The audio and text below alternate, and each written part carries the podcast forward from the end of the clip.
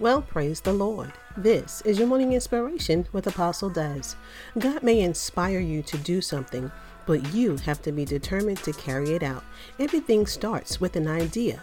Those successful are those who were determined to see it through.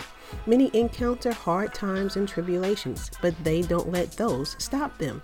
What's their secret? There are numerous things that kept them going. What's yours? Well, if you're a child of God, for one, you have His Word. His Word tells you that you can do all things through Him. His Word tells you that you are more than a conqueror. You can do this. Two, you have the Holy Spirit working on the inside of you. He strengthens you, encourages you, enables you to do. Just those two things alone make you successful if you access them. But consider three, what God gave you. Cultivate those gifts and doors will open. So, on today, back up inspiration with determination and your motivation will soar.